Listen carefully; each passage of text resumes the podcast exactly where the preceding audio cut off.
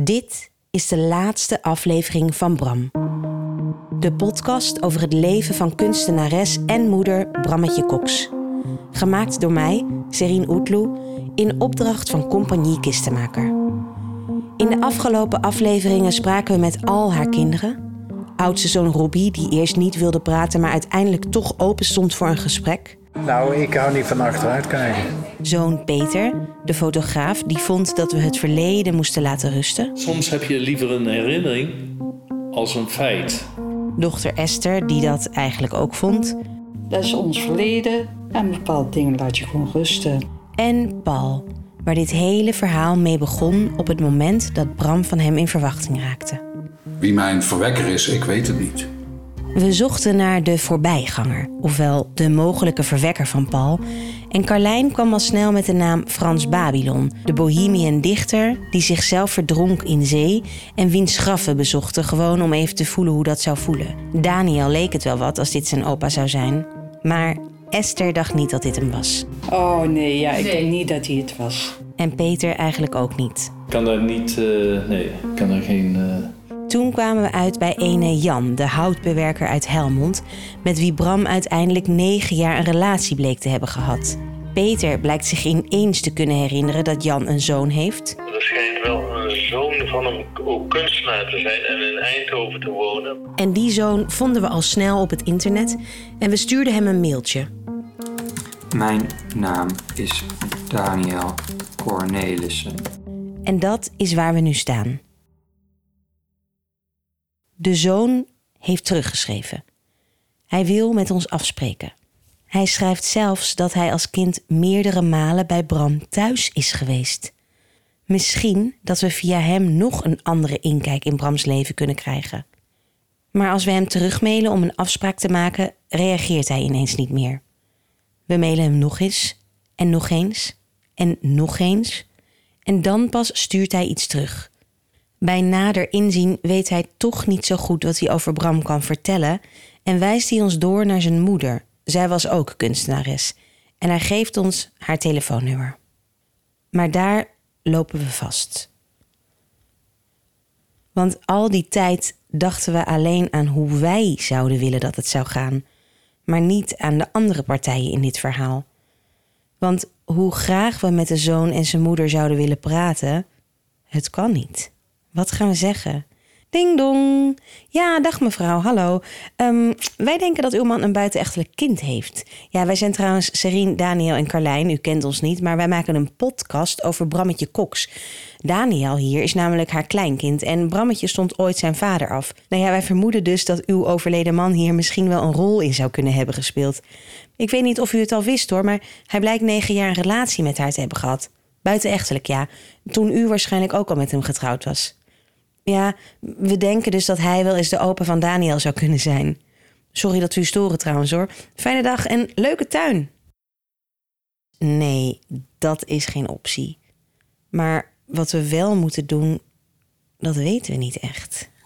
Nou jongens, wat vonden jullie van het weekend? We zitten weer bij Daniel thuis en bespreken wat we de afgelopen maanden allemaal te weten zijn gekomen. Daan. Er is veel gebeurd, ja. Ik heb het gevoel dat het heel veel van hetzelfde was en tegelijkertijd ook een totale weerwar van gesprekken. Zou ik eens lezen wat ik dacht dat veel over is gegaan? Bram was eigenlijk een hele lieve vrouw. Herinnering slash feit. Dus het bemoeien met andermans leven. Wie is de opa van Daniel en waarom wil niemand dit weten behalve wij? Ja, Ja. die laatste is heel goed, ja. Jongens, allemaal goed, maar... Oh, of vindt eigenlijk niemand dat we, iedereen dat we het niet mogen weten? Ja, Toch? Iedereen zegt van ja, maar dat moet je niet willen weten. Ja, en dat niemand daar eh, ons enigszins in wil helpen. Als zei iemand maar, ja, dat zou best wel eens kunnen. Of, ja, ik heb altijd gedacht dat die het was, zoiets. Maar nu lijkt het alsof iedereen ons wil tegenwerken, waardoor ik dus denk, ze weten het. Ja, ja. maar dat wordt Maar- ook wel een soort van... Alsof het een, een, een SS-officier was. dat niemand het mag weten. Het zou kunnen. Want er werd ook op een gegeven moment echt gezegd... ja, want, want het is iemand met kinderen en kleinkinderen. En dan ga je het leven verstoren. Het is ook heel erg de vraag zo, wie heeft dan het recht om dat te verstoren? Daniel. Wat is er gebeurd rondom de verwekking van Paul? En waarom zijn er zoveel verschillende verhalen? Esther zegt dat Bram haar heeft verteld dat het om een verkrachting ging. Maar Peter zegt weer dat het gewoon een one-night stand was. Paul heeft het over één nare ervaring. Maar in het adoptierapport staat dat het om een langere verhouding ging en dat Paul haar niet aan de verwekker deed denken, dus dat dat ook geen reden was waarom ze geen liefde voor hem voelde. Ik merk dat ik even niet zo goed weet hoe we nu verder moeten. Ik sta een beetje stil. Daniel en Carlijn hebben ondertussen genoeg materiaal voor hun voorstelling en beginnen met de repetities. Ik begin maar met het uitzoeken van al ons materiaal voor de podcast, maar ik blijf toch achter met een soort onbevredigd gevoel. En dan krijgen we ineens een mailtje van ene Dorothee, die een van de beste vriendinnen van Bram blijkt te zijn geweest in de tijd rondom de adoptie van Paul. Ze heeft in de krant over dit project gelezen en denkt dat ze nog wel wat meer kan vertellen over Bram. Ze wil graag met Daniel praten over het verhaal rondom de adoptie van Paul. Maar Daniel en Carlijn zijn zo druk met de voorstelling dat ik uiteindelijk op een woensdagmiddag in de trein naar Eindhoven stap en in mijn eentje bij haar op bezoek ga. Ik voel me een beetje opgelaten omdat ze nadrukkelijk om Daniel heeft gevraagd en ze in onze mailconversatie een beetje teleurgesteld was dat hij niet kon. Maar als zij ons inderdaad meer kan vertellen over Bram en het afstaan van Paul, dan kan ik dit interview niet laten schieten. Ik heb op het station dus maar een doos Merci gekocht. Ik weet het, het is cliché, maar ik hoop dat ze het waardeert. En ik had zelf gewoon ineens enorme trekken chocola. Ik heb die tijd dat Paul geboren is, die heb ik dus meegemaakt. En was natuurlijk uh, ja, wel zeer emotioneel. Paul die was uh, uh, een hele grote baby. was negen pond, dat herinner ik me nog. Bram was dus ja, op stap geweest. En ehm, met iemand meegegaan. Uh, met ja, een borrel op. En, uh, en het is gewoon eenmalig geweest. En het was iemand dus uit het... Ja, s'nachts uh, was hier altijd nog een, een tent open om vier uur. En, nou en um, ze heeft mij wel verteld... Ja, wie, wie het was, maar zei me helemaal niks natuurlijk, want ik kende hem helemaal niet. En, ja, en het nare is dan dat ja, in die tijd was het natuurlijk ook heel moeilijk van wat, wat doe je? Want dit was natuurlijk niet iets dat liefde geboren. En uh, Bram had het natuurlijk al best moeilijk, want ze was natuurlijk met drie kinderen. Ja, het was echt ja, armoedroef. Nou ja, Rob, Rob Cox, kunstenaar, die had nooit geld, zei hij. Uh, dus dat viel natuurlijk niet mee. Ja, Bram, die kon het eigenlijk niet goed... Uh, om, om voor Paul te zorgen. En um, dus hij, in mijn belevenis stond hij dus heel vaak in de box, uit bed, in box. En uh, nou, ik heb hem ook nog wel schone luiers aangedaan. Ik denk, nou, er wordt toch wel even tijd. En um, ja, eh, maar ik ben wel... Ik, ik, vond het toen ook wel heel moeilijk dat ze na twee jaar... dat ze hem niet adopteren. Uh, maar ja, ja, je hebt daar eh, wat voor mening ik erover heb. Het was, haar, het was natuurlijk ja, wat zij uh, voelde. En, uh, en ik denk, daar ben ik bijna wel van overtuigd, dat ze dacht: dan heeft hij een beter leven. Want zij kon dat eigenlijk ja, niet. We zitten in haar stijlvolle woonkamer. Overal staat en hangt kunst en Dorothee heeft koekjes op tafel gezet. Mijn Mercido's ligt er een beetje verloren naast. Ze heeft een lieve, zachte uitstraling en draagt een vrolijke jurk. Ze is oma van een klein meisje en haar toilet hangt vol met foto's van haar. Hoe zou Bram er nu uit hebben gezien? En wat voor mens zou zij zijn geworden? Ook een trotse oma? En dan zegt Dorothee iets over Bram waar ik zelf nog nooit over had nagedacht. Ze is natuurlijk ook uh, teleurgesteld in de, in de liefde. Nou ja, we gingen, we gingen best wel veel op stap. En dan, uh, en dan leek Bram best wel, nou ja, hard over te komen. Maar dat was eigenlijk helemaal niet. Het was een soort panzer wat ze zich toch om zich heen bouwde om zichzelf te beschermen.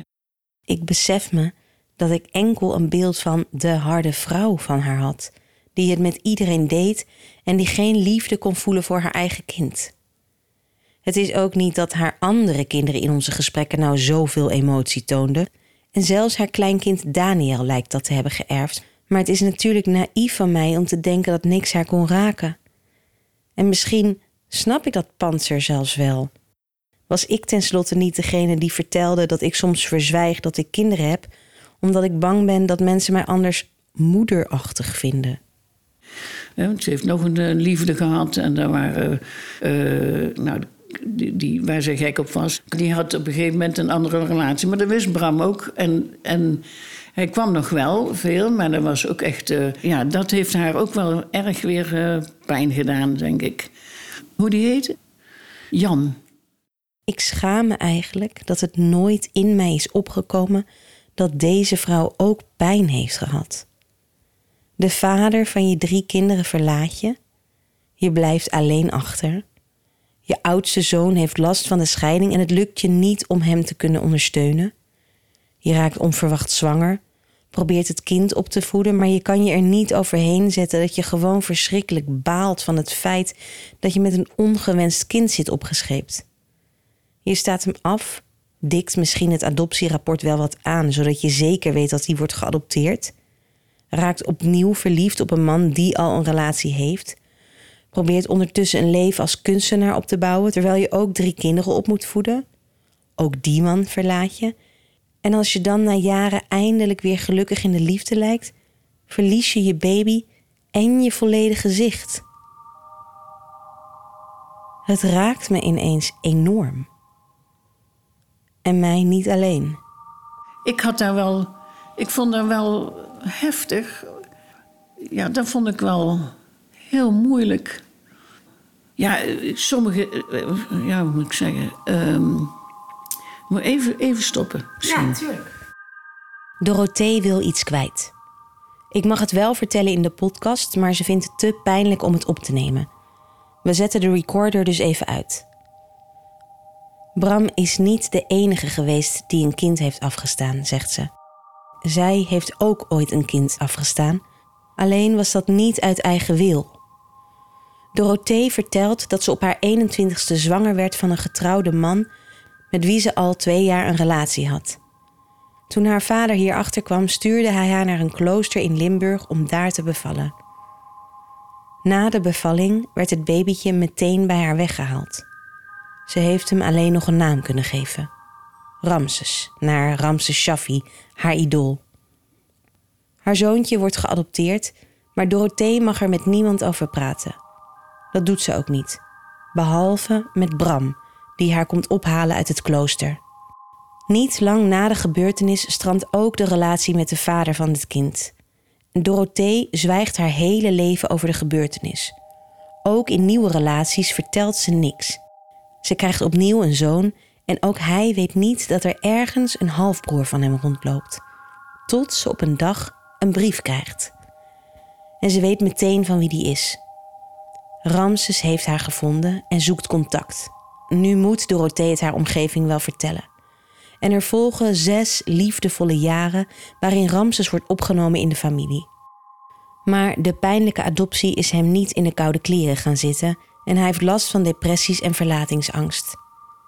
Als de relatie met zijn eigen vrouw stuk loopt, wordt dit hem te veel en Ramses maakt een einde aan zijn leven. Ik vind dat wel heel ja, triest dat eigenlijk zo'n kind dan het slachtoffer is. Dat is toch altijd het slachtoffer dan. En dus ik ben wel heel blij om te horen dat het met Paul dat hij goed terecht is gekomen. Want ja, ik heb er vaak aan, aan gedacht. Van hoe het hem vergaan zijn. Het leven is niet altijd even makkelijk, hè? Nee, nee. Nee, het leven is zeker niet altijd makkelijk. Vooral niet het leven van een vrouw. Ik kijk naar Dorothee met haar vrolijk gekleurde jurk die de triestheid van haar verhaal niet weet te verbloemen. Bram en Dorothee, die elkaars grootste geheimen bewaarden. En ook al vond Dorothee de keuze van Bram lastig, ze steunde haar wel. En daarin vind ik Dorothee. Haar verhaal zet het verhaal van Bram voor mij in een ander daglicht. waar Dorothee werd gedwongen een kind af te staan omdat het een schande was en taboe, oversteeg Bram het taboe juist door er zelf voor te kiezen om haar kind af te staan. Ik kon het maar niet begrijpen omdat ik vond dat een goede moeder zoiets nooit zou mogen doen. Een echte goede moeder zou tot in den treuren moeten proberen haar kind met liefde op te voeden en van hem te houden. Maar misschien toonde Bram haar grootste moederliefde wel door het feit dat ze Paul afstond. Zij wenste hem een betere moeder en die wens is uitgekomen. Er zijn verschillende percepties van Bram. Dat moet je goed realiseren. Er is niet één verhaal van Bram. Bram, de kunstenares, de moeder, de vrouw. De vrouw die de regie in eigen handen wilde houden in een wereld waarin mannen de overhand hebben.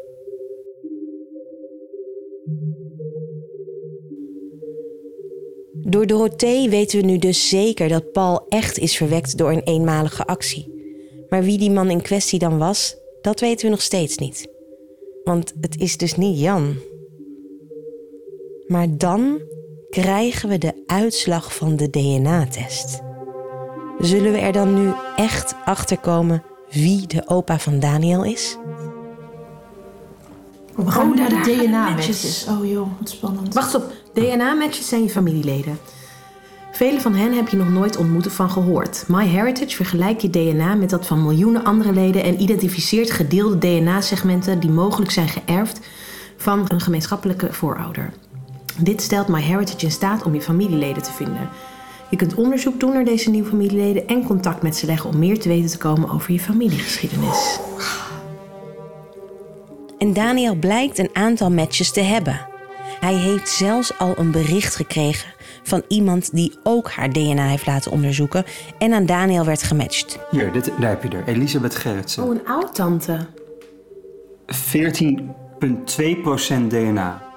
Volgens de hoeveelheid overeenkomstig DNA zou zij een oud-tante of halftante kunnen zijn. Dat is best wel veel, 14,2. Ja. Toch? Heb Ja, maar ze heeft jou een bericht gestuurd, toch? Ja, kan ik dat hier ook zien? Eh, berichten denk ik daarboven. Envelopje. Hier.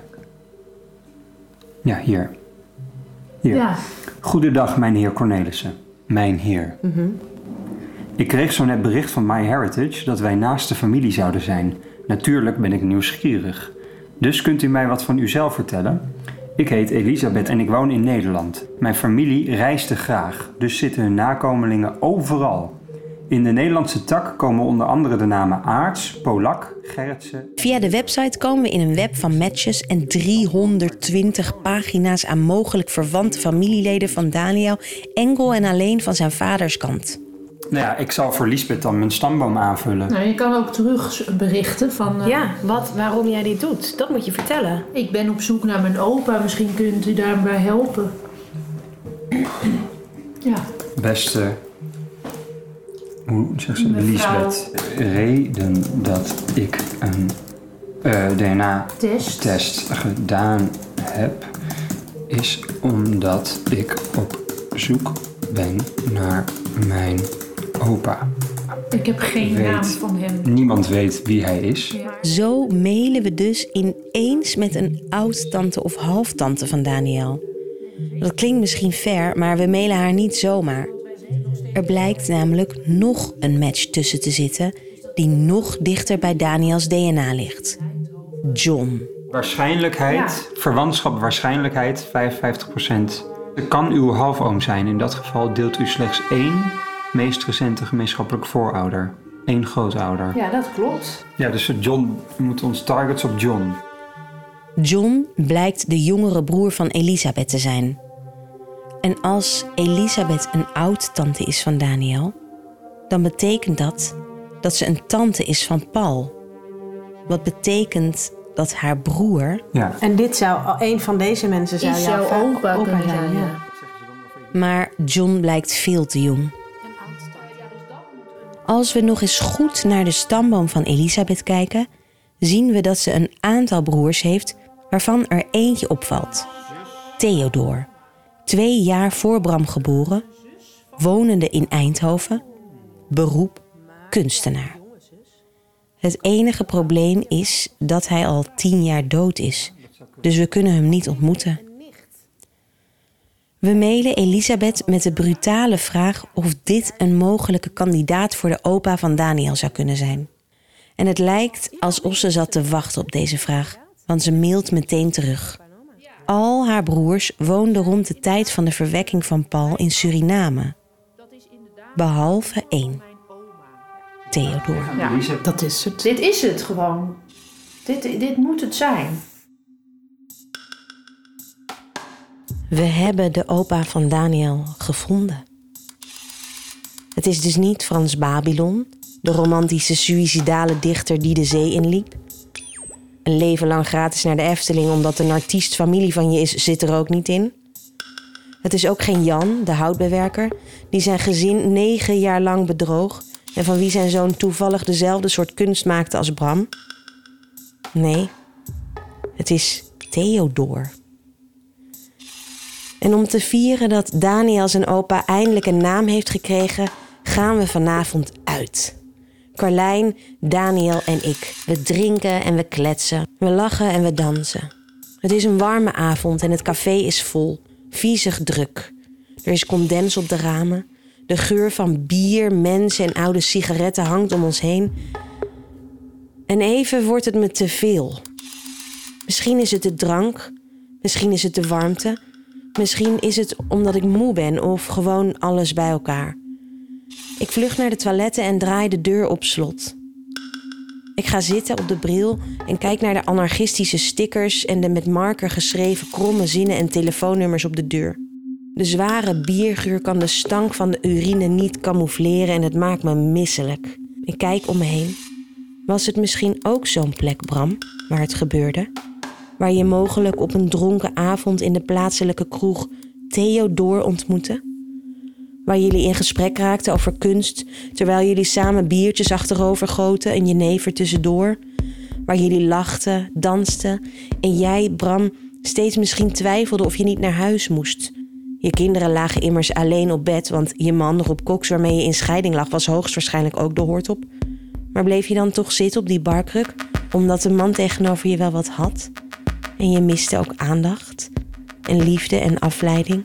En hij gaf je wat complimenten en een knipoog. En je wilde ook wel weer eens begeerd worden. En je weer eens vrouw voelen. En gingen jullie dan misschien naar het toilet? En ging het daar dan eigenlijk allemaal heel snel? Wild, dronken, geen lieve woorden tussendoor, maar kort en onhandig tegen de deur, half over de toiletpot. Terwijl je de stickers met de anarchistische uitspraken bekeek en de kromme zinnen op de deur voor je ogen danste, broek omlaag, rok omhoog, de geur van bier en urine. Is dat hoe het ging? En dat je toen overrompeld weer naar huis ging, naar de kinderen, in bed ging liggen en dat je er toen misschien niet meer over nadacht.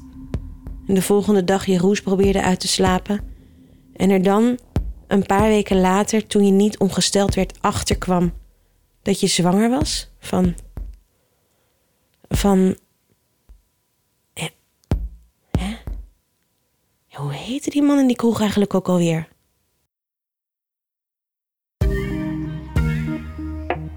Theodor. Paul, als je dit hoort, we weten het dus. Het is Theodor. Ik weet dat je zei dat het je niks uitmaakt. Hij is er niet meer. Maar als je wilt, dan kun je op bezoek bij zijn zus, dus Elisabeth, samen met Daniel misschien. En misschien is het een idee om een doos merci mee te nemen?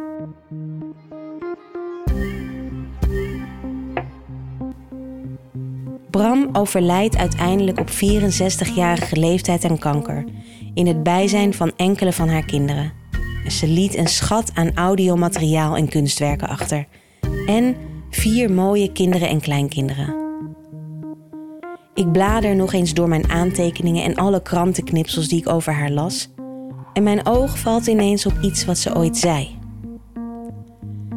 Mijn standpunt is eenvoudig. Het leven genieten en anderen laten genieten.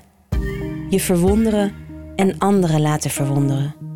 Nieuwsgierig zijn en leergierig, net als kinderen. In de kunst mag alles, hoeft niets en je hoeft je niet te verantwoorden, in tegenstelling van wat je altijd van buitenaf wordt gevraagd. Je hoeft je niet te verantwoorden, Bram. Carlijn wilde een spannend verhaal over een feministische kunstheldin en een verloren vader. Daniel wilde een groots verhaal over zijn oma, een blinde kunstenares. En ik, ik wilde weten waarom Bram de keuzes maakte die ze maakte. Maar het mocht geen podcast over moederschap worden. Nou, dat is het dus wel. En het voelt eigenlijk wel goed. Want je bent het allemaal, Bram. Kunstenaar, moeder, net als ik. Ik snap jou wel. Oh, en ik moet trouwens ook nog wat vertellen, want ik wil het niet langer verborgen houden. Wij hebben een verrassing voor jullie. Wat dan? Ik heb een baby in mijn buik. Echt? Mag ik zien? Je kan het niet zien. Hij zit nog, hij moet nog heel erg. Echt? Ja. Ja. Geloof ik niet. Ja, Het is echt, echt waar. Ik Je kan het niet zien, want hij zit helemaal in mij. En je voelt het, je voelt het ook nog niet. Maar daarom was ik wel soms een beetje misselijk en moe.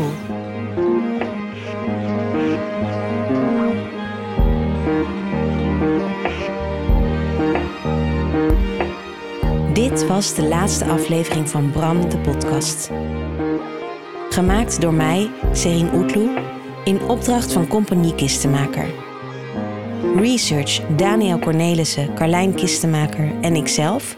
Begeleiding Hilde van Beek en Carlijn Kistenmaker. Muziek Chris Koopman. Eindmix Sam Huisman.